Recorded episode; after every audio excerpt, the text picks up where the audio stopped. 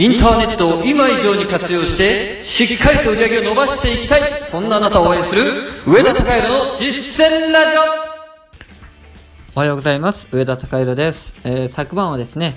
もう多分ご覧になったと思うんですけれども、生放送を放送しました。まあ予定よりちょっと伸びてしまって、また1時間ぐらい話し続けてしまったんですけれども、えー途中もしかするとわからないところってあったかもしれません。それなんでかっていうと、僕がですね、言葉を発するときに、もう頭の中では、僕の中では言葉が出ているんですよ。こうこうこういうことなんですと。でも、いざ自分がこうやって言葉にしようとした時には、まあ、頭の中でその言葉っていうものがとっくに消え去っていたりとかですね、えーもう分かっている、まあ、僕の頭の中の僕の言葉ですから僕は分かっているわけでだからなんか話しちゃった体になってしまうんですよね。となってくるとどういうことが起きるかっていうとあの言葉の端折りが発生してしまうわけです。だとするとですね、まあ、聞いている皆さんからすると、ん？なんだそれっていうところがあってもおかしくはないわけで、だから、もしかすると一回聞いただけじゃわからなかった部分ってあったかもしれません。で、そういった方はぜひ何回か見直してみてください。まだ、えー放送リンクの方は視聴できるようにしてますので、見直してみてください。そしてですね、えープチコンサルの方、まあ、今日の23時59分まで募集の方はしていますので、まあ、こちらもですね、えーふるって応募されたら良いと思います。これも一つのチャンスでしかないですから、えー普通に掴まれた方が良いと思います。少なくとも2年前の僕であれば、えー絶対に掴んでいたと思いますし、2年前の僕がその場にいるんであれば、絶対に掴みなさいと、えー僕がアドバイスしてあげるからってことは、まあ、強く強く自分自身に対しても、まあ、伝えだと思いますんで、まあ、これは応募されることをお勧めします。ということで、実践ラジオ今日のテーマに入っていきましょう。今日のテーマは、成功したいなら本気になれというテーマについてお話をしたいと思います。えーまあ特にこのネットビジネスをされる方っていうのはですね成功という言葉かなり身近な言葉なんじゃないかなって思うんですよ。普段サラリーマンで生活をされている方そして副業とかですねそういったことを考えない方っていうのは成功というこの2文字は結構遠い言葉なんです。テレビの中とかで、えー有名人が成功した話とかだったら聞くと思うんですけれども常日頃からそういう成功という言葉って耳にはしないはずなんですよ。でもこのネットビジネスをされている方っていうのはこのビジネスを成功させたいというそういった意味合いで成功という言葉を本当に数多く目にし耳にしそして自分自身も考えると思うんですよね。はい、でまあだからこの成功というものがすごく身近に感じすぎてしまうと思うんですけれども成功しようと思ったら当たり前のことを言いますけれどもめちゃくちゃ本気にならなくてはいけません。はい、この辺はむしろ大人よりも子供の方が分かってるんじゃないかなって思います。スポーツをしている子供が、まあ、例えばサッカーでいいですけれどもサッカーをしている子供がえプロの J リーガーになりたいというふうに思うんだったら、まあ、それはつまりサッカー選手としての一つの成功ですよね。であればめちゃくちゃ努力しなきゃいけないっていうことは当たり前のようにわかるわけなんです。まあ悪ガキであれば、えーそう言ってねサッカー頑張るっていう子をねえーバカにしたりとかそういう子もいたりするわけですけれども少なくとも前向きに頑張ろうって思う子供はそうやって一生懸命本気で頑張ろうというふうに思うわけですね。自分たち大人もビジネスをしてそしてそこで結果を出す、まあ、つまり成功しようと思うんであればそれは真剣に本気にならなきゃいけないわけです。これは金額の大小は関係ありません、まあ、夢の大小に関係がないということと同じですよね。もちろん夢は大きい方が良いです、えー稼ぎたい金額も大きい方が目指すんであれば良いに決まっていますが、まあ、ただいずれにせよ個人個人の希望というものはありますので、まあ、無理にとは言いませんけれどもでも目標を叶えるというこの点に関して言うんであれば成功という概念は同じですよね。金額が大きかろうが少なかろうが。でこのビジネスの世界で言うんであればまあ本当にめちゃくちゃ成功している人もちろんたくさんいらっしゃいますけれども孫正義さんは本当にビジネス界のトップを走っている人である。という、まあ、この意見に関しては反対する人っていないはずなんですよ。でちょっと孫さんのことをですねこれから例として挙げてみたいんですけれども、まあ、孫さんはですね、えー大学アメリカに行っています。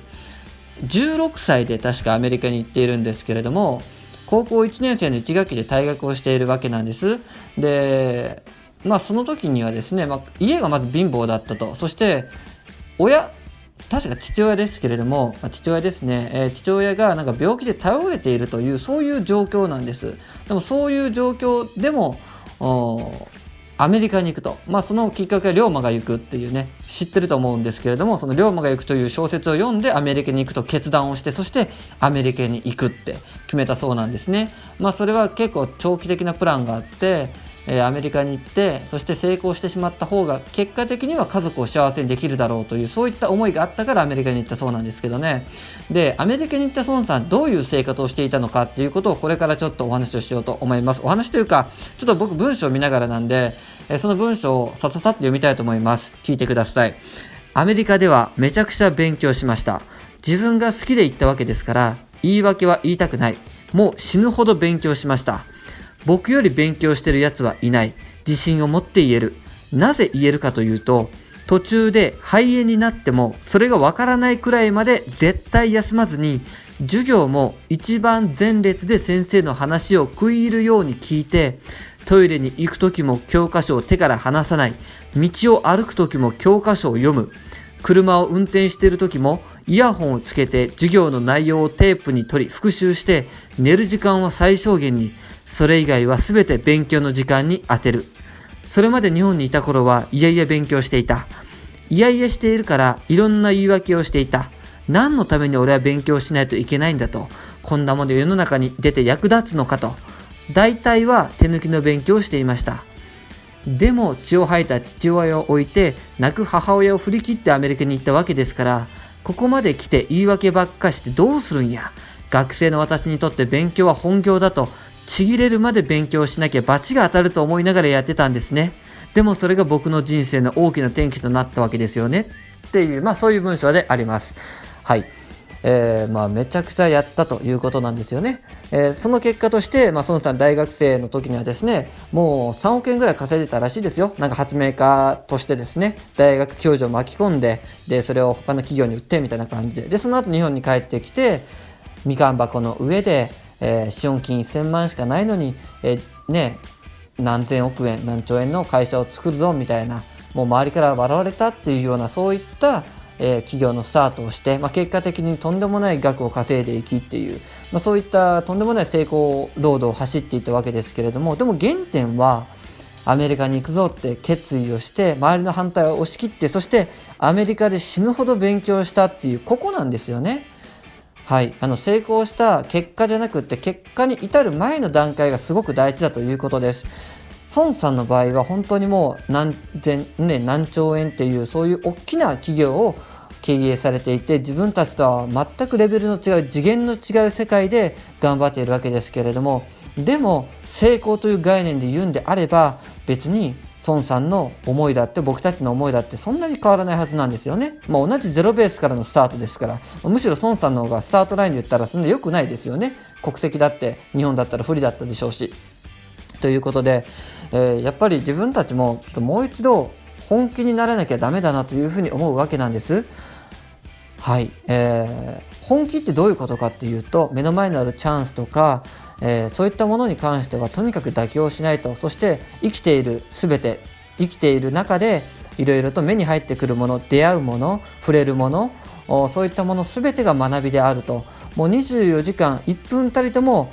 適当な時間は過ごさない惰性で過ごさないというようなそういったことをまあ、するというのが多分本気っていうことだと思うんですよ。もしそれがいやいややってしまうというんであれば多分それってやりたいことではないので自分がやりたいことというものをもう一度振り返る必要があるとは思うんです。ただえこのやっぱネット業界に関して言うと本当に楽して稼ぎたい寝たまんまで稼ぎたいみたいなもうなんか妄想を見てる人が多すぎて笑っちゃうんですけれども、え多分これ聞いてる方はもうそういう方って聞いてないとっくの前に聞くのやめてると思いますんで真面目な方が聞いてると思います。で真面目に聞いてるあなたはですねぜひもう一度本気というものを考え直してみてください。まあそれが青春かなとか思ったりもするんですよね。年齢なんて関係ないです。ですから今いくつであろうと関係ありません。自分の全力を投下してビジネスに向き合ってみてください。もうそうすればどう考えても成功しますんで。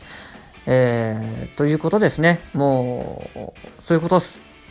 これまでの人生経験とか、えー、苦しいことを耐えてきたそういった忍耐力とかですね。少なくとも子供よりはずっとその辺って身についているはずです。ですから今この年齢で本気になるということが、えーどれだけ実は可能性があるのかっていうことももう一度認識をしてそして、えー一日一日を本気で過ごしてみてください。期待しています。ということで今日の実践ラジオでした。あなたは必ず成功する。それでは。